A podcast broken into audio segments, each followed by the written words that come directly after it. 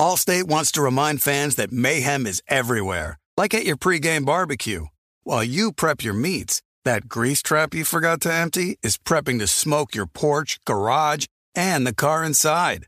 And without the right home and auto insurance coverage, the cost to repair this could eat up your savings. So bundle home and auto with Allstate to save and get protected from mayhem like this. Bundled savings vary and are not available in every state. Coverage is subject to policy terms and conditions. You know our trusted partner TireRack.com for their fast, free shipping, free road hazard protection, convenient installation options, and their great selection of best tires, like the highly consumer rated Goodyear Assurance Weather Ready. But did you know they sell other automotive products? Wheels, brakes, suspension, just to name a few. Go to TireRack.com slash Colin. TireRack.com, the way tire buying should be. With the Wells Fargo Active Cash Credit Card, you can earn unlimited 2% cash rewards on purchases you want and purchases you need. That means you earn on what you want, like trying out that new workout class, and 2% cash rewards on what you need, like a foam roller for your sore muscles. That's the beauty of the Active Cash Credit Card. It's ready when you are with unlimited 2% cash rewards.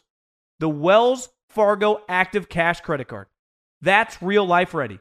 Terms apply. Learn more at wellsfargo.com slash activecash.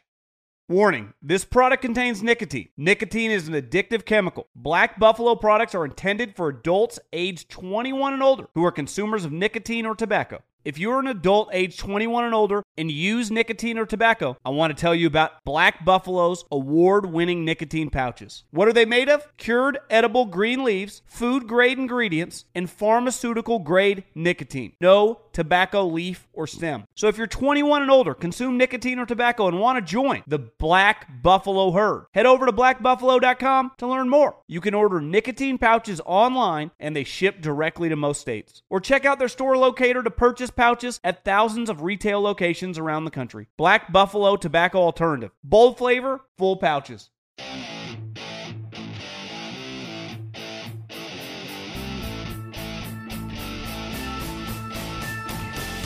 What's up, everybody? John Middlekauff, Three and Out Podcast, back at it again. Really big show. I, I mean, a lot going on. Just finished watching this Monday night game, uh, debacle by Minnesota. We'll, we'll, dive right into that. Uh, some thoughts on Seattle. So much going on this weekend, uh, just from Amari Cooper to the Sunday night game with Goff and Trubisky and the Bears to Mahomes crushing it, to Brady showing signs of age. Reggie McKenzie officially got fired, uh, even though he was kind of unofficially fired the moment Gruden got hired. So, got a really big show. But before we dive in to the Monday night game, got a couple quick things. One, uh, I owe an, a quick an apology. Someone reached out, a former military vet, uh, and, and I just want to get something, make sure it's very clear that I said last week there were no college football games this weekend, and I had completely forgotten about Army Navy. I wasn't trying to take a shot at the game. First off, th- this show is 100% pro military. Every member of my family, from my from my dad to my grandparents, have fought in world wars. Uh, my dad's brother died in Vietnam, so this is, I mean, to our core, a military show. I-, I couldn't be any more pro military. I've also been to that game when I lived in Philly. It is an incredible experience. And I highly recommend if anyone, if you enjoy Philadelphia, uh, well, the game changes, but if you enjoy football, if you enjoy America, it is as powerful of an event as I've ever been to.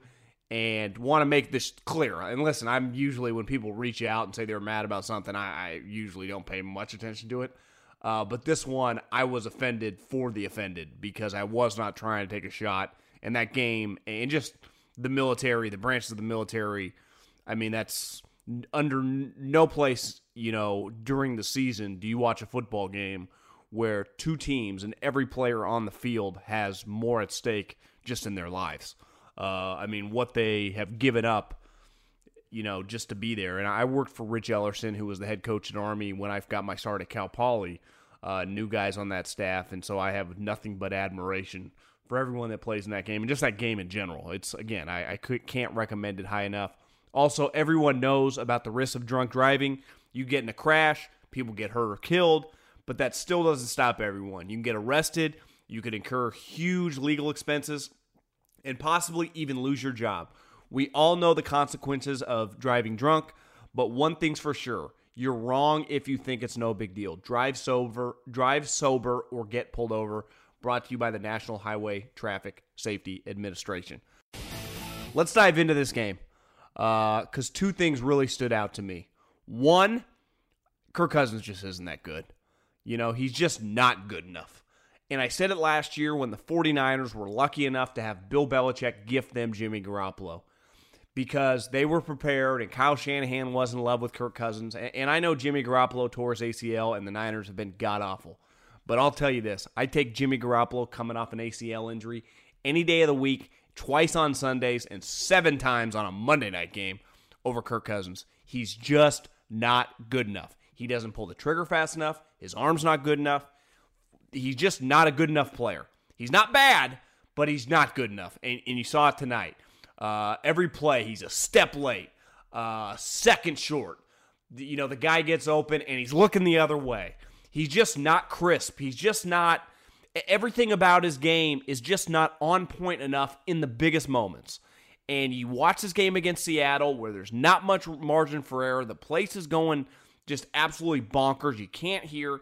You got to be locked in and you can't be off. And at the end of the day, I know they're crushing John DeFilippo uh, th- there were players open. I mean, Adam Thielen, as he's going over to Kirk Cousins, was telling him, "I'm wide open." On the play that Cousins, he didn't airmail it, but he just he threw it to uh, the tight end, and it was just late. And Thielen's over there on the sideline, like, bro, what are you looking at? Come on. He and so you can crush the play calling all you want. All I know is this: when plays are called in critical situations, dudes are open, and he's a step slow. It consistently has happened now from Washington to now. And I had a buddy in the league text me, "Who'd you take, Cousins or or Case?" And I jokingly said Case, even though then I said neither. Uh, but I know this: for eighty-four million dollars, that's not good enough. Every penny guaranteed. It's just that simple. He's not good enough. Now I'm pro capitalism and I'm pro getting your money, and I I'm not going to hate on him for signing the contract or being aggressive to get all the contract guaranteed. His agent did a great job, and they played the system perfectly. He actually turned down some money. The Jets offered more to go there. So, I, but at the end of the day, in the NFL, if you allocate those resources to one player, and if you're going to pay a guy that much, unless their name's Khalil Mack or Aaron Donald, it's going to be a quarterback, and that's not good enough. It's just it's just that simple. On a on a team with those type weapons, guys getting open consistently, it, it's just not. Now, on the flip side, I'll say this: Russell Wilson's line, he was 10 for 20 for 72 yards. But it didn't matter because you just you just watched the game and Russell was I mean off and Vikings defense was playing great and you just go, man, these two quarterbacks are playing a different sport. And again, Russell was not good. Here's the other thing. Pete Carroll deserves a hat tip because this season was about culture, was about no one believing in them, was about going all in on Russell Wilson when LOB and the Legion of Boom, who Booger McFarland thought was the entire defense, it's only the secondary. Uh, it does not include Bobby Wagner. He's not in the Legion of Boom, even though the Legion of Boom is no longer even together. But the Legion of Boom was four or five guys. It was five. I mean, it was Byron Maxwell, Richard Sherman, Earl Thomas, Kam Chancellor, and uh, I forget Lane's first name but it was those five dudes. That was the Legion of Boom. Not Bobby Wagner, not KJ Wright, not, you know, uh, Bennett, not Cliff Avril, not Brandon Mebane, not Bruce Irvin. It was the secondary. God, the Monday Night Crew was just an atrocious train wreck. But not going off on a tangent here. But one one thing that is not a train wreck, and that's the Seattle Seahawks. Again, an, an absolute culture season for them. They have not skipped a beat. They're going to make the playoffs you know, for what the fifth time in six years, uh, or maybe it might be the sixth time in seven years. Just an incredible accomplishment for Pete. He, I mean, he's established himself as the clear number two coach in the NFL. A lot of people thought he was you know, I don't know if over the hill is the right word, but nowhere in the in his prime anymore as a coach, and he shut everyone up because that team hits people in the mouth. They play defense, they can really run the ball, and they got Russell Wilson. And if I'm the Bears or if I'm the Dallas Cowboys, I try like hell to get that number three seed because I'd want no, especially the Bears. You don't want to be the four seed and the one team like Carolina, this Minnesota team, the Packers, the Eagles. You know, none of those teams scare you. But I want no part of Dallas coming into Chicago because one thing they translate on the road because they can play defense. They're one of the few West Coast teams. Uh, they are the one West Coast team that can handle the elements because they're used to playing and practicing it on a West Coast version, and they've won. You know, Russell Wilson's won playoff games. Bobby Wagner's won playoff games. Pete Carroll has won playoff games. So th- they deserve a massive hat tip. Everyone wrote them off, and rightfully so. And they haven't just answered the bell, they've knocked the freaking bell down. Okay, let's get into my my main man, Amari Cooper, who is just absolutely crushing it for the Dallas Cowboys and is one of the great, might be the greatest in season trade we've ever seen. Without Amari Cooper, the Dallas Cowboys, I don't even think this is a subjective take, we're not going to make the playoffs. With Amari Cooper, they basically unofficially just won the division yesterday or two days ago, if you're listening to this on Tuesday, and are headed to the playoffs. Like it was just an insane, crazy turn of events. And there's so many angles on this, and I really think this one's pretty simple.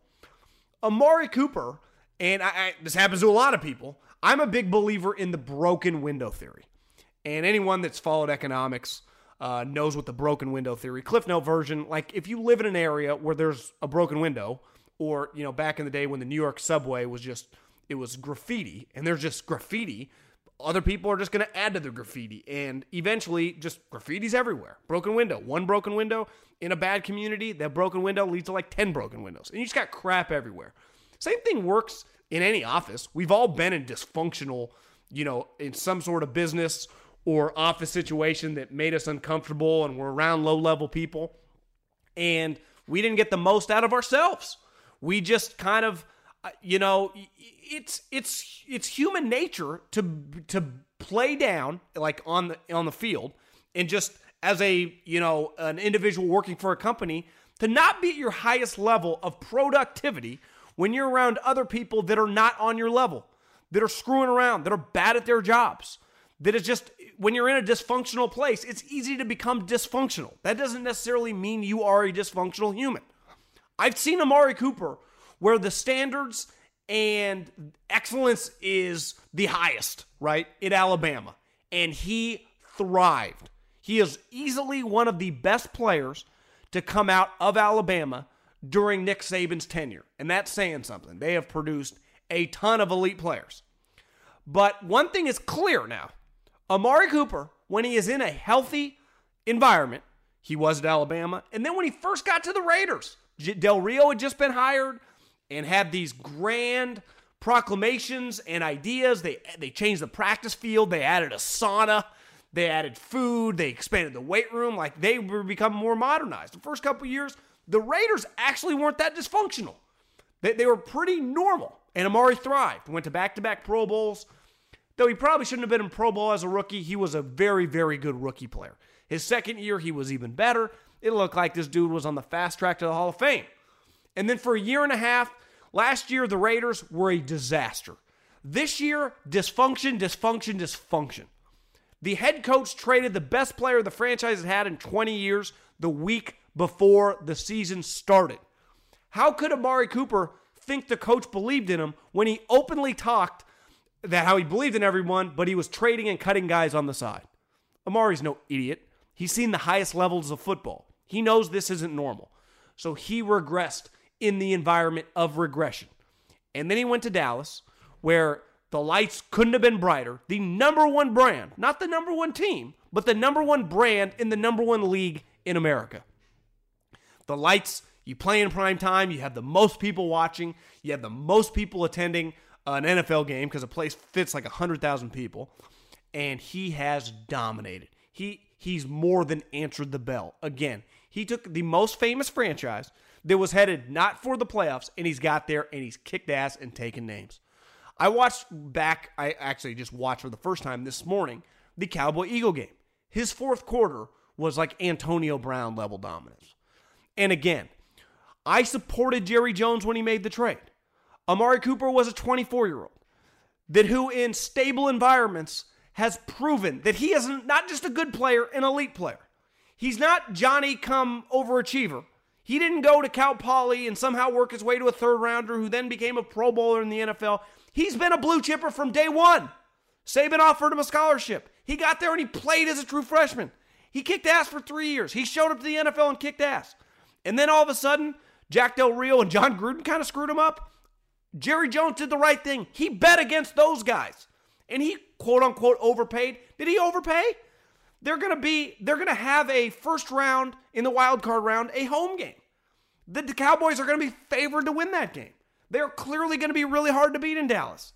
So more than likely they're going to win a playoff game, probably lose in the second round. But that means their pick's going to be 25, 26, somewhere in there, 24. Guess what? They wouldn't get a player that would sniff Amari Cooper at that value. So they made the right choice. Do you know what Amari Cooper is now? To me, he's more extendable than Dak Prescott. I would feel more comfortable giving Dak or Amari, you know, Brandin Cooks contract, 55 million or whatever, than I would giving Dak Prescott quarterback money. I would extend Amari Cooper this summer. I would not extend Dak Prescott. That like one thing's clear when you watch the Cowboys. Zeke and Amari, elite players. Dak, not quite sure on, and I think Dak's fine. But they got two blue chippers beside the offensive linemen that have been in and out of the games, obviously. But from a skill position. And it ain't the quarterback.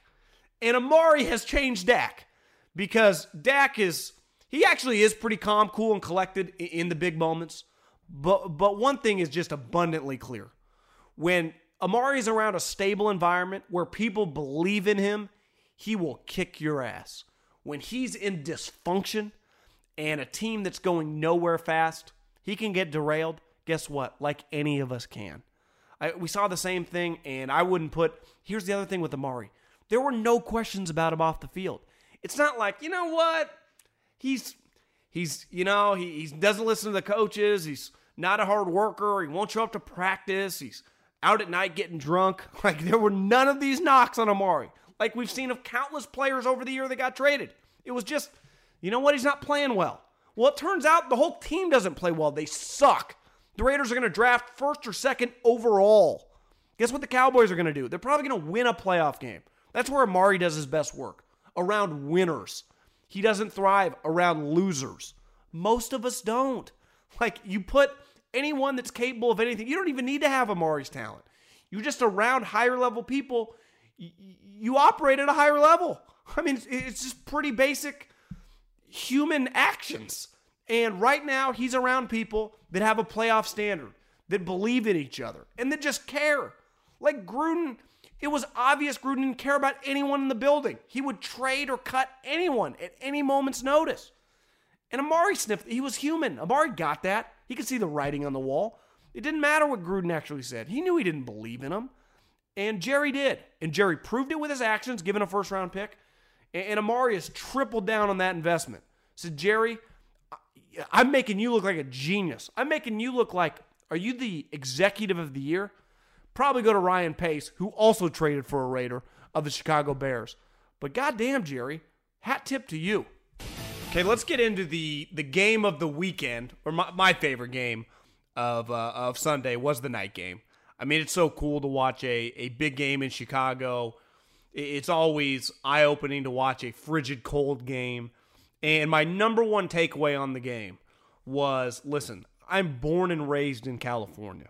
Spent 34 years old, 32 of my years of life in, in Northern California, either in Davis, the Bay Area, Fresno, or San Luis Obispo.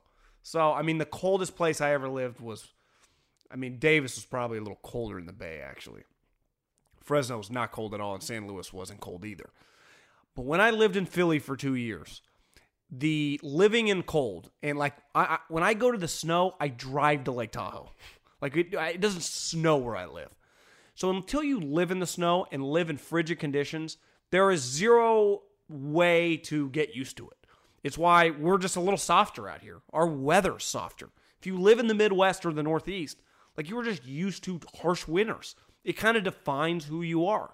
And if I hadn't lived in it, I wouldn't really be able to speak on it. But I could relate. Jared Goff grew up in Marin County. It's on the other side of the Golden Gate Bridge. I mean, it gets chilly when you say chilly, like 55 degrees and fog. It doesn't snow. It's not frigid sleet winters. And then he went to Cal, and then now he plays for the LA Rams.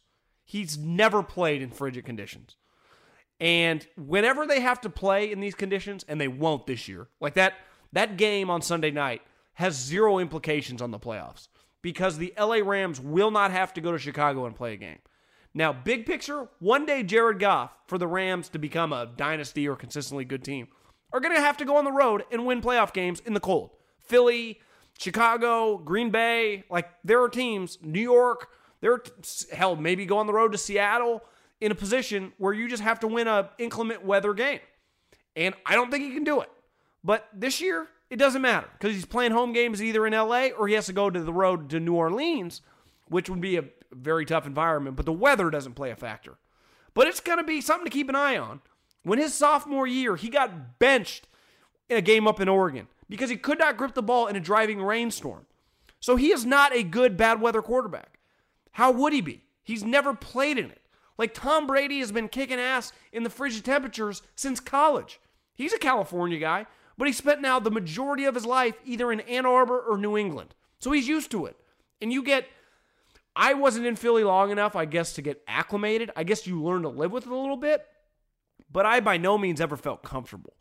And people I worked with that were from the Northeast were not as fazed. I was very fazed. It was really in my head. And it was clearly in the Rams' head. It was in Jared Goff's head, which who's just not used to the cold weather. It was in Todd Gurley's head, who again, not used to the cold weather from Georgia, you know, that now played in LA. He doesn't play cold weather games. Robert Woods, Serra High School guy in Los Angeles, went to USC, sucked in Buffalo, hated the weather, came back to LA, resurrected his career, looked terrible last night. Well, th- these guys, like, you could feel it. It changes the offense. It really does.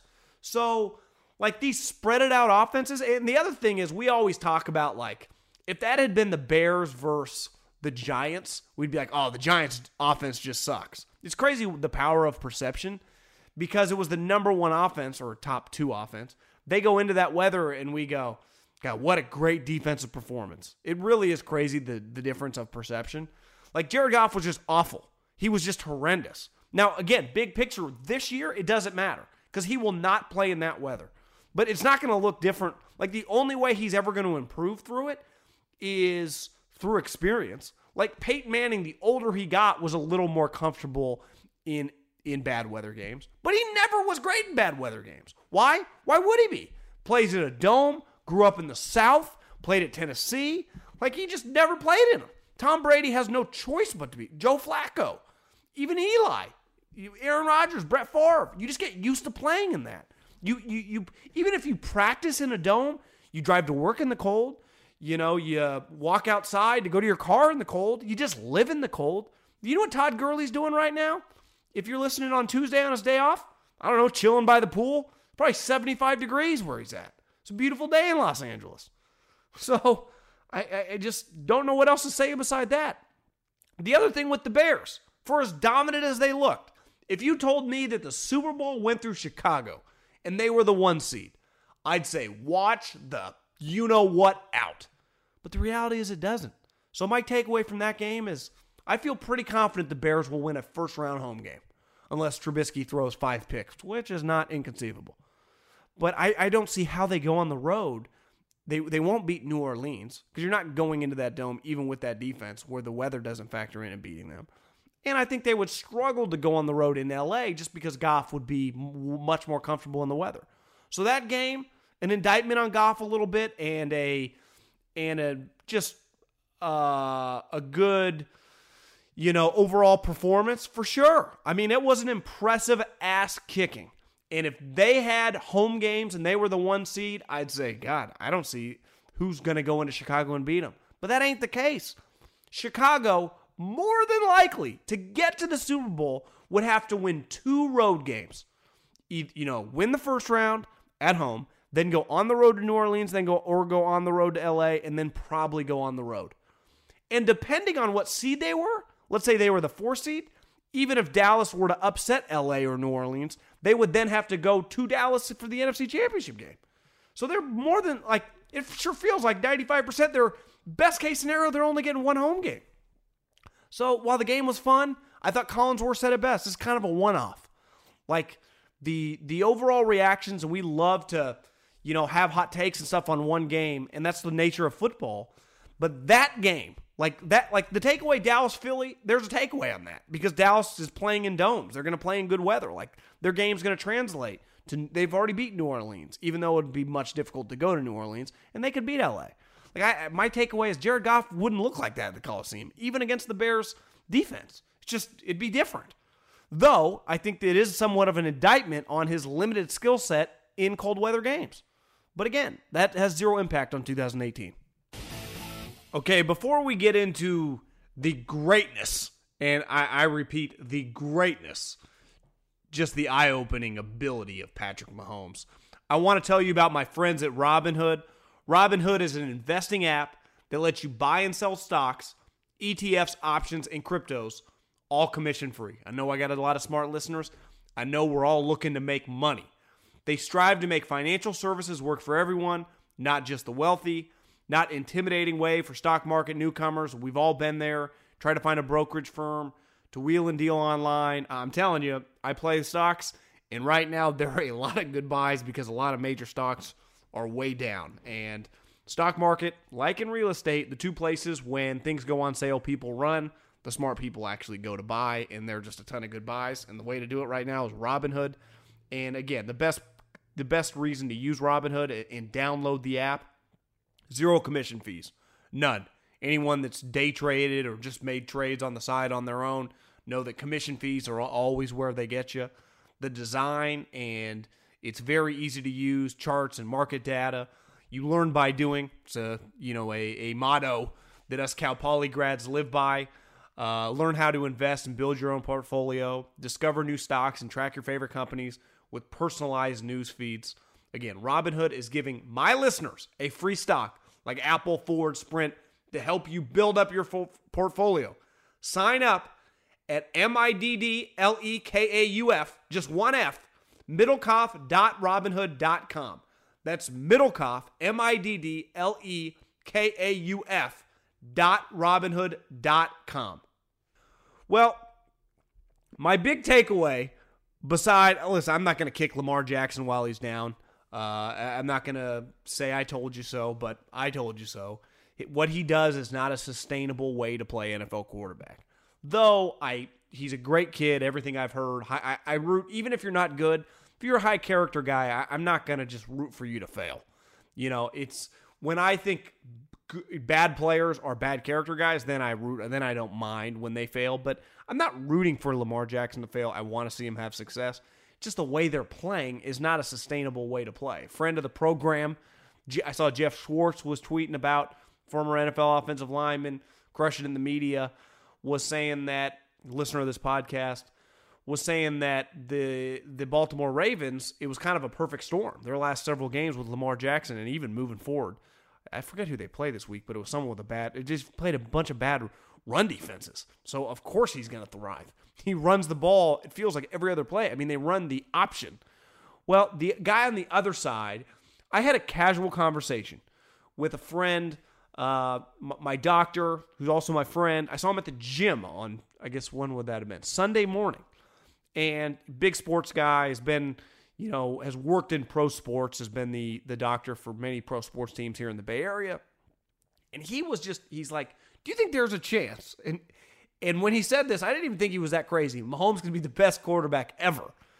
Because he was like, God, I watched him last week against the Raiders. They weren't even playing that well, and he was just doing things that were just remarkable. I mean, just remarkable. His like Farvian, just kind of outside the framework of the play, accuracy on running around and making these throws from different platforms, throwing the ball, is like Aaron Rodgers, just stupid. But he has arguably the strongest arm we've ever seen.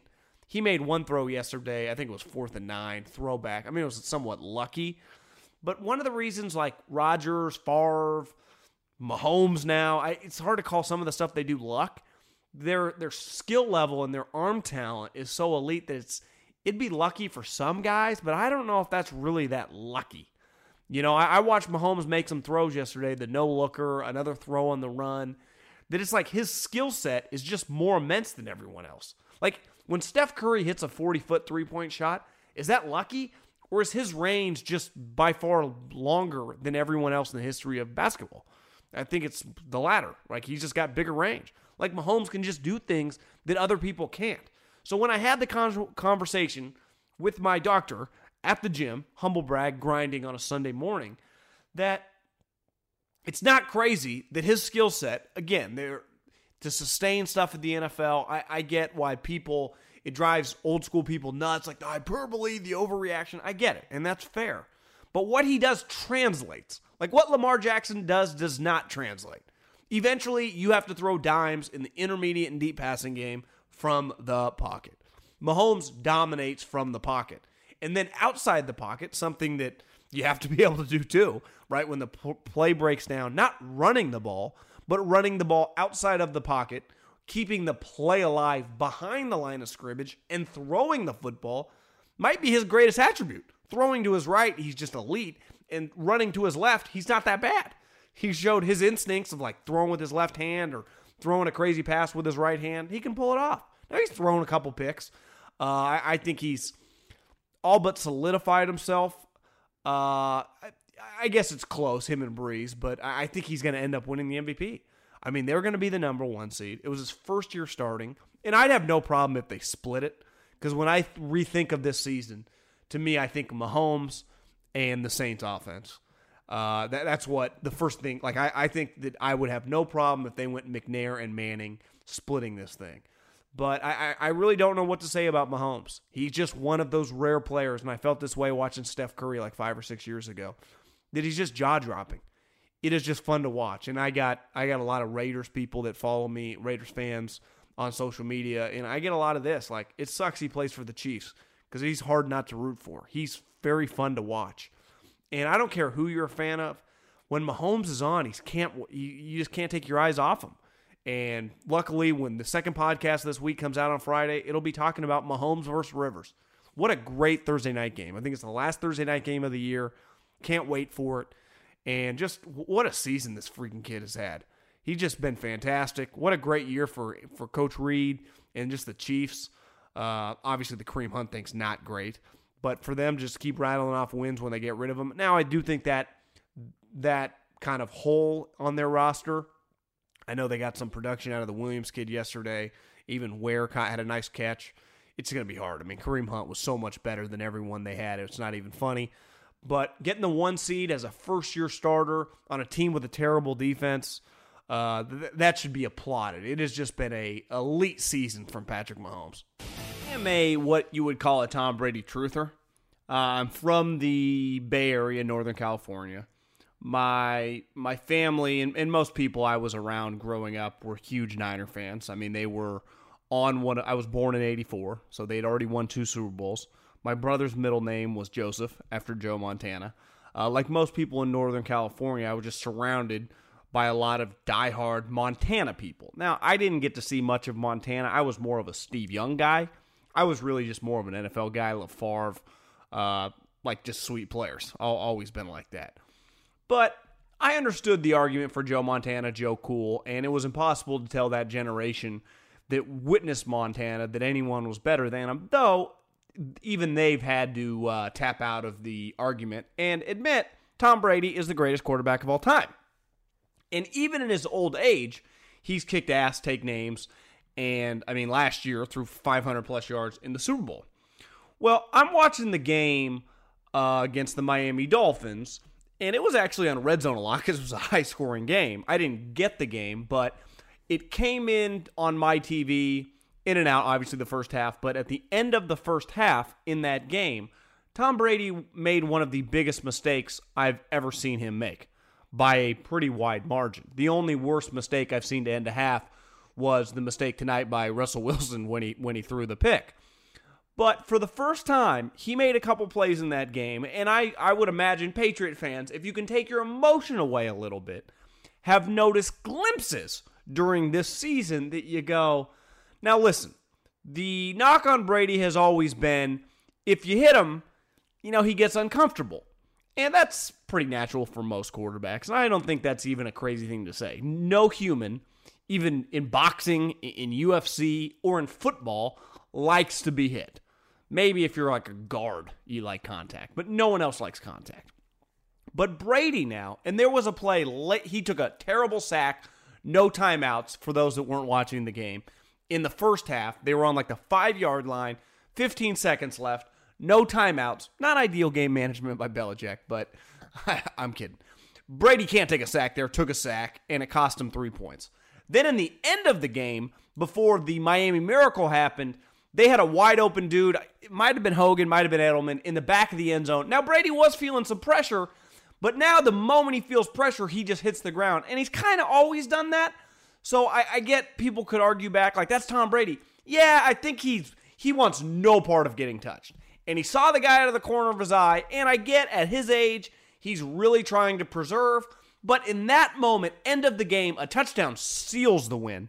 I mean, the game would have been over and he airmails the ball. Then they kick the field goal, and obviously the Miami miracle happens, which at the end of the day is on Belichick for having Gronk in there.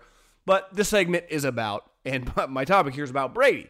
For the first time in my life, and again, I am a Brady truther, I think he is on the Mount Rushmore of athletes in my lifetime, which the Mount Rushmore of top athletes would be pretty simple. It would be led by Michael Jordan. It would then be probably Tiger Woods, uh, biased here, Barry Bonds, Tom Brady. Those would be my four in my lifetime. Uh, and if you wanted to throw in hockey, you could probably go like Wayne Gretzky or Jaromir Jagr, one of those two. But I'm not a huge hockey guy. But my point is that those four guys, I think LeBron would have an argument just for his impact. But I'd go Michael, Tiger, Barry Bonds, again biased. You, you could easily go Jeter or, you know, I Pedro Mar. You could think of a baseball guy, but football to me, it's a no brainer. The only other argument would probably be Peyton Manning, uh, and I think he's probably had a bigger impact culturally. Like obviously, he plays a huge role in these commercials. Tom does a little less, but he's the greatest quarterback ever. He's showing signs. It's not even really disputable, and I, I just I think he's slipping a little. Now, at the end of the day, what does that mean? Their backup quarterback's Brian Hoyer, and of course, they're not going to bench him, but they have no long term plan. So are they going to draft a quarterback this year? Are they going to sign a guy? I don't know. But we know historically, Belichick, he hates being in this situation. And for the last four years, in Tom Brady's older age, he had Jimmy Garoppolo as a backup plan. Then last year, when you believe whatever you want to believe, I know what I believe, that the powers that be, CC, Tom Brady to Robert Kraft, forced his hand, then now Belichick's kind of screwed. Now, again, he wouldn't bench Brady, but I think he sees the signs. Like this is why this these little signs. And again, Brady threw three touchdowns. So this is what happens when you're at the top of the mountain. You get nitpicked. Like T- Tom Brady was so elite that it was hard for him to ever screw up. Now his screw ups because the team is not as good comes into light a little more. Now you could argue he's still a great value because his contract's cheap. And again, I don't even I, I don't have like th- this isn't to end this with they should cut Tom Brady at the end of the season or anything like that. That's not what I'm saying. But it can't really be denied that Tom Brady is showing signs of his age. Now, slipping, uh, again, slipping would be he's the greatest quarterback of all time, and now he's just a borderline Pro Bowler. So you can still win with that. But there, the problem is the reason the Patriots are nine and four is Gronk got old fast. Again, even though he had a really good game, they're playing the Dolphins, who are not good. Their defense is just eh. And I, I think for the first time in a long time, like I always expect the Patriots to win the AFC. Just what I expect. They always have the one or two seed. They always host multiple playoff games. I talked about last week the arrogance of the of the fan base, and they've earned it and deserve it. I would be I would be arrogant going to these games, but I'd be a little nervous, mainly because just because my team's not as good. And God, Tom, terrific. I, I don't know. Now, again, I, I wouldn't go to say the Patriots, no chance they could win a playoff game, because all of a sudden you'll do a double take and they'll be in the Super Bowl. But I, I think for the first time, probably since the second run, like there was that period between when Welker and Moss showed up, and they kicked ass, obviously in 07. Then he tears his knee. And then the next couple years when he came back from his knee, 10 and 11, their team wasn't quite as good. And then they reloaded. They nailed on Gronk. They nailed on uh, Aaron Hernandez. And I was talking to a buddy today, like, does he deserve an RIP? I don't even think you say that. Uh, but that would be up for debate. I'm going to go no RIP on Aaron Hernandez. Uh, but I'll tell you this I was in Philadelphia when I worked in the league. Aaron Hernandez was so freaking good by like year two, it was stupid. You know, so they had a young Gronk who was like 23 years old, and they had Aaron Hernandez who was basically like a better version of Zach Ertz. And then, you know, they had Welker. They, they were really good. They had a young Edelman. Brady was in the peak of his powers. Their offensive line was still really good. They have players on they, that team was stupid. I mean, that team from like 11, 12, and 13 was, to me, some of the most talented uh, Belichick teams, even though they didn't always win the Super Bowl. This team that I watch now, and you just look at them on paper, are a shell of themselves.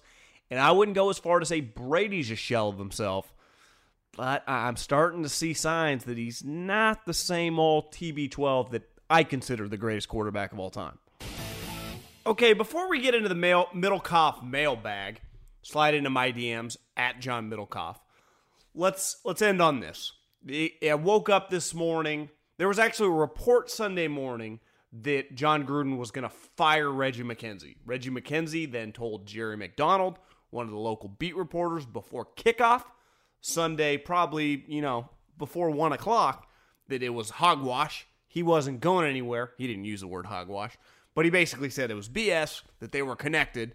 Then after the game, Jon Gruden was asked about the report. No comment. Then we woke up this morning, Reggie fired.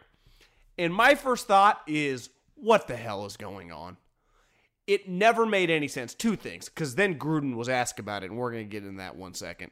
It made no sense to sign Jon Gruden to $100 million and not let him pick his you know, his general manager coming in to the year back in January. As someone tweeted at me, it's like buying a million dollar home and not paying for insurance. If you're going to go all in, and I commended Mark Davis for having the stones, the big picture understanding of he needed this rock star, and I, you know, never really bought into Gruden, who said he'd coach for free. No, you wouldn't. It cost you a hundred million. But that's neither here nor there. Gruden's a capitalist and a good one. I mean, he made a lot of money over the last, you know, 10 plus years. A lot of cash, and he's got a lot more coming to him. I mean, he's made a lot of money. But, like, just fire the guy. And that's on Mark Davis. But today I thought was an embarrassing moment for Jon Gruden.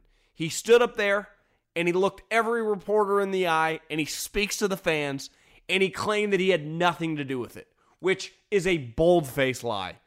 And then he made a comment, an all timer, a little later in the uh, in his press conference about Jared Cook, who's actually had a really good season for the Raiders and is going to get some money as a free agent. That he hopes that the new general manager watches the tape and wants to re-sign Jared Cook. Like, listen, I, I'm all for coaches lying about scheme stuff, even about injuries, but to stand up there and he said three months ago when they traded Khalil Mack, when they included that second round pick swap on in 2020 for Mack, he claimed that he had nothing to do with it. Again, bold face lie. Then he claimed the day that he had nothing to do with Reggie McKen- McKenzie getting fired, which again is just my, my my biggest question mark with Gruden moving forward is he's a pathological liar. And he doesn't just say things while he's lying. Like he doesn't even flinch when he's saying a lie. Like he's driven the bus over Reggie, then he's parked it and re- put it in uh, reverse and driven it again over Reggie. And today he opened up his press conference to basically say Reggie and him were like almost best friends. Like, John, do, do you even, is he one of these guys that's so rich now that he's living in this bizarre world? I thought today, watching the press conference, I had to wonder if I was taking crazy pills. I couldn't fathom the things he was saying. And again, he looks so serious, like he believes it. And we all know those people that are so rich that are just so out of touch with reality. That's kind of what it feels like right now. But behind the scenes, he's a killer. And he stuck the knife in Reggie, and then he took it out, and then he put it back in, and he's been doing it for months. So to say today that he had nothing to do with it is just an, I, I, I, left me speechless. I honestly left me speechless. I, I watch press conferences for a living since I uh, since I've been talking for a living. I've watched so many damn press conferences, really, in, since I've been working in football forever. I, I watched them. I when I was advanced scouting, you watched the coordinator talk because you never knew if they were going to say something good that might give you a hint. So I, I've been watching press conferences, getting paid to watch press conferences forever, and I've never seen anything quite like this.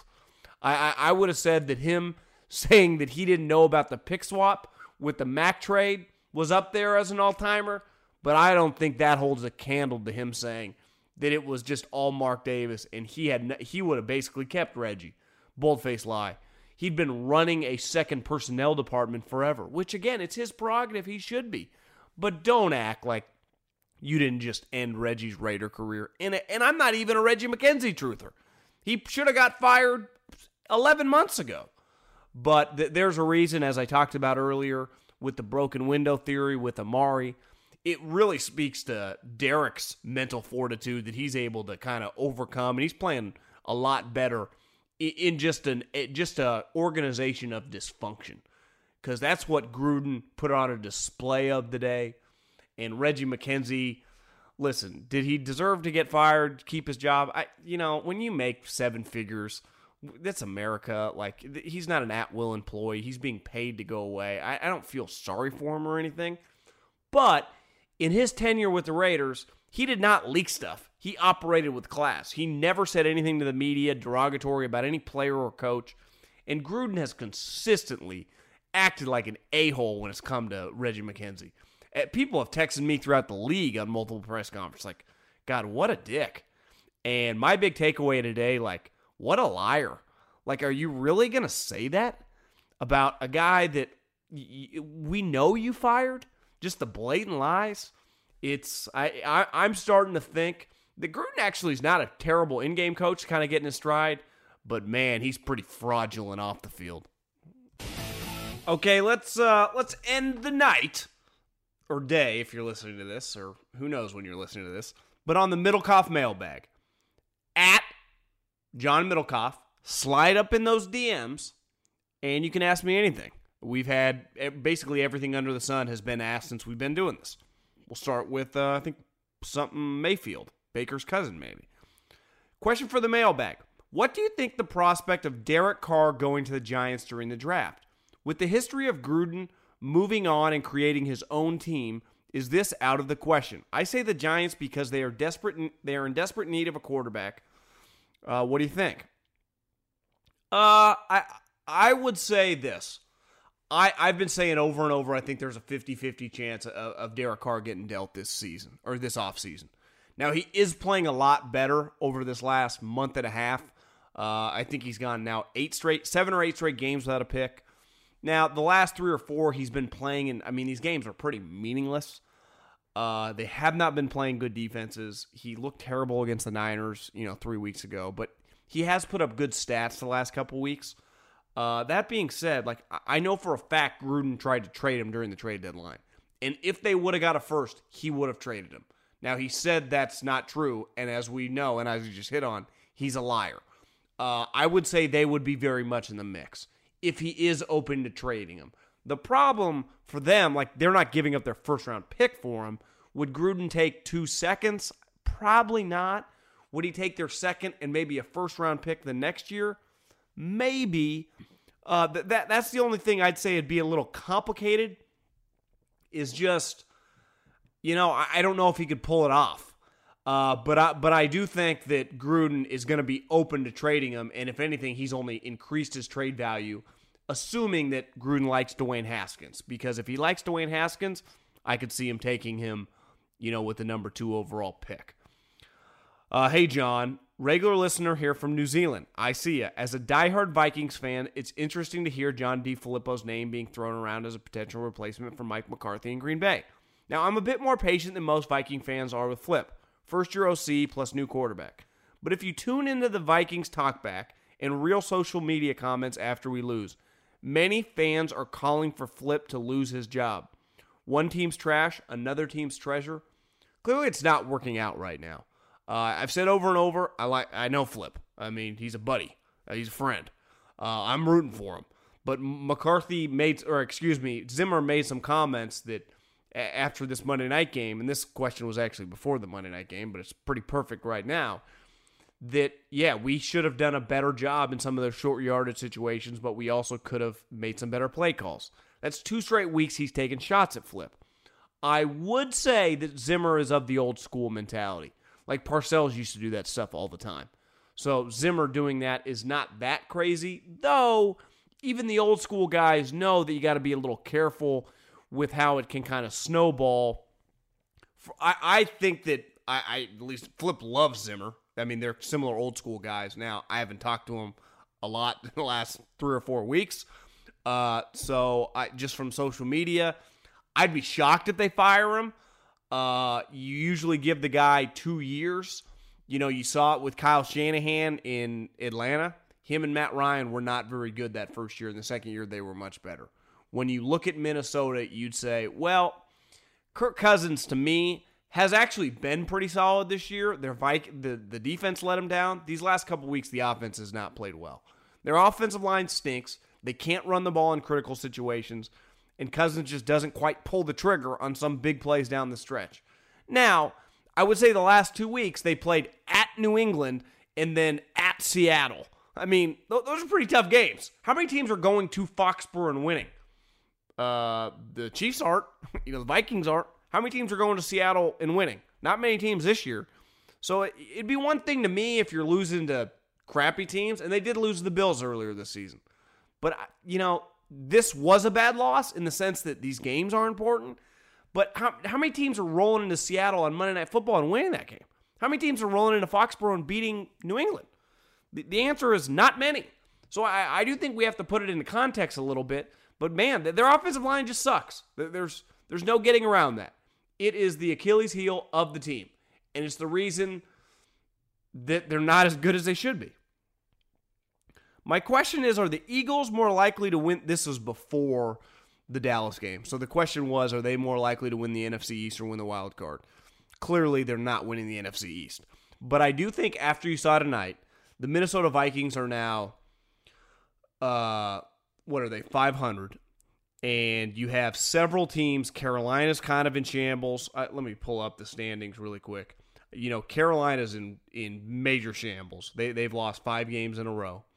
You have uh, the Eagles are, to me, very much alive. Okay, I pulled it up here. The Eagles are six and seven. The Redskins are six and seven.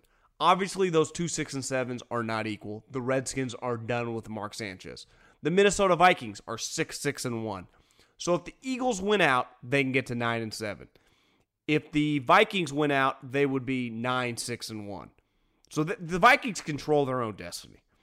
Uh, the Eagles do not control their own destiny, and the Redskins, I mean, obviously don't control their own destiny because they have Mark Sanchez. Seattle's in, and Carolina you know, holding on for dear life. The crazy thing is, is the Packers are sneaky, not dead yet. Right now, uh, looking at their schedule, so Philly plays.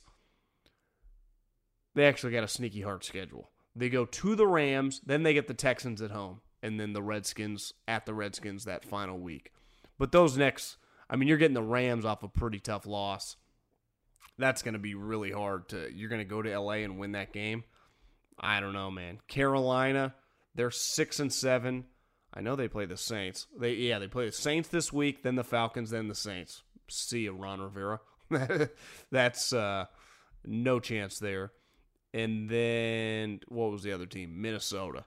So Minnesota, who controls their own destiny, they get the Dolphins this week at home. Now, you'd say the Dolphins beat them with the Miami Miracle, the Patriots that last week in Miami, but the the Vikings should win that game. Then you got the Lions, then you got the Bears.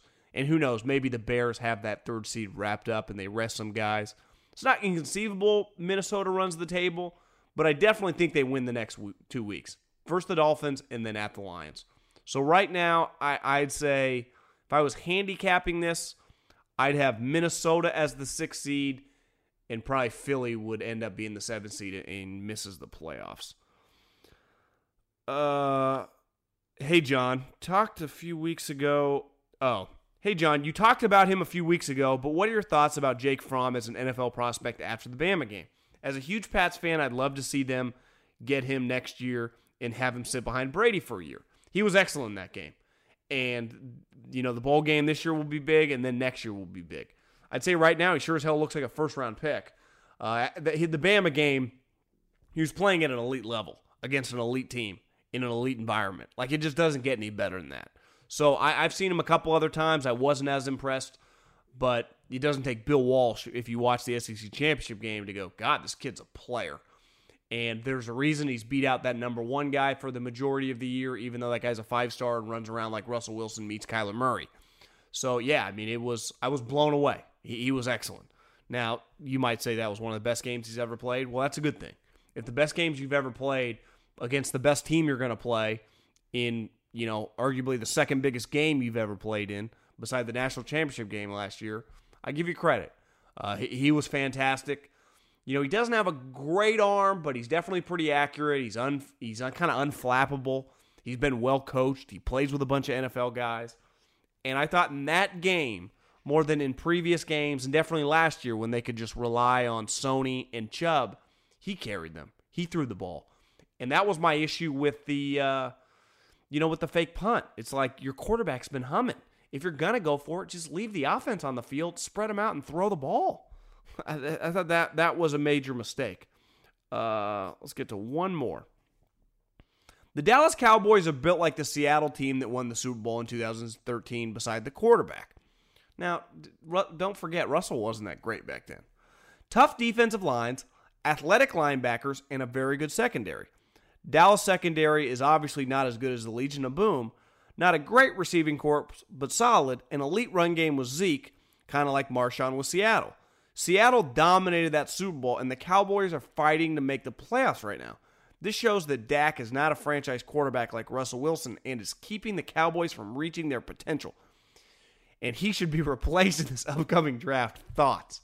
Man, that's a Dak hater right there. I agree, Dak's a little flawed. He misses some big time throws early in games. He's consistently done that, thrown some early picks. But I will give him credit. In the last several weeks, he has been locked and loaded in the second half.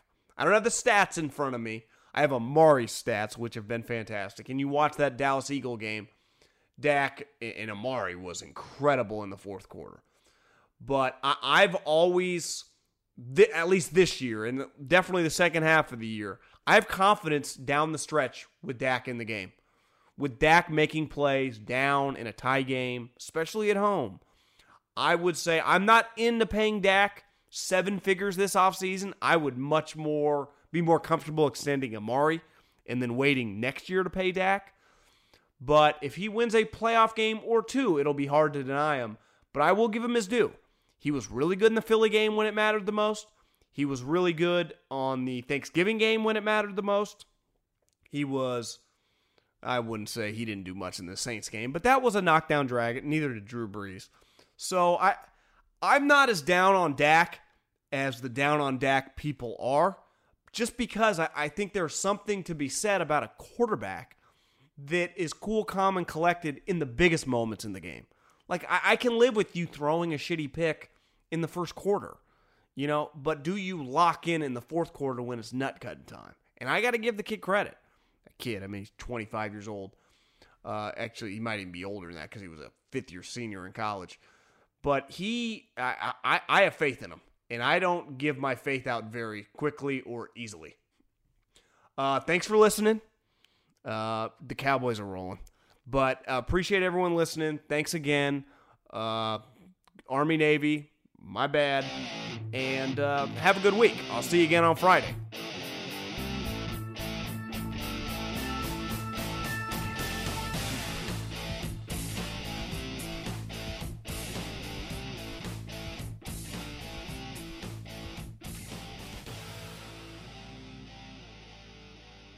Allstate wants to remind fans that mayhem is everywhere, like at your pregame barbecue. While you prep your meats, That grease trap you forgot to empty is prepping to smoke your porch, garage, and the car inside. And without the right home and auto insurance coverage, the cost to repair this could eat up your savings. So bundle home and auto with Allstate to save and get protected from mayhem like this. Bundled savings variant are not available in every state. Coverage is subject to policy terms and conditions. With the Wells Fargo Active Cash Credit Card, you can earn unlimited 2% cash rewards on purchases you want and purchases you need. That means you earn on what you want, like trying out that new workout class, and 2% cash rewards on what you need, like a foam roller for your sore muscles. That's the beauty of the Active Cash Credit Card. It's ready when you are with unlimited 2% cash rewards. The Wells Fargo Active Cash Credit Card. That's real life ready. Terms apply. Learn more at wellsfargo.com slash activecash. I'm so excited to tell you JC Penney and country music singer-songwriter Walker Hayes are partnering together on a new limited time men's collection for the everyday guy. What I love about Walker Hayes is his laid back nature. He's a family man and being a country megastar while also having seven kids. You know, he likes to keep his style cool and casual. This new collection is perfect for the guy living the t shirt life or someone wanting some fresh options that feel just as good. It's easy to wear, affordable styles that celebrate the ultimate family man, along with the quality, durability, and sensibility dads appreciate. Available online Saturday, May 4th at jcp.com and in store Thursday, May 16th, just in time for Father's Day. Limited time only. JCPenney, make it count. Looking for an assist with your credit card, but can't get a hold of anyone? Luckily, with 24 7 US based live customer service from Discover, everyone has the option to talk to a real person anytime, day or night. Yep, you heard that right. You can talk to a real human in customer service anytime. Sounds like a real game changer if you ask us. Make the right call and get the service you deserve with Discover. Limitations apply. See terms at discover.com slash credit card.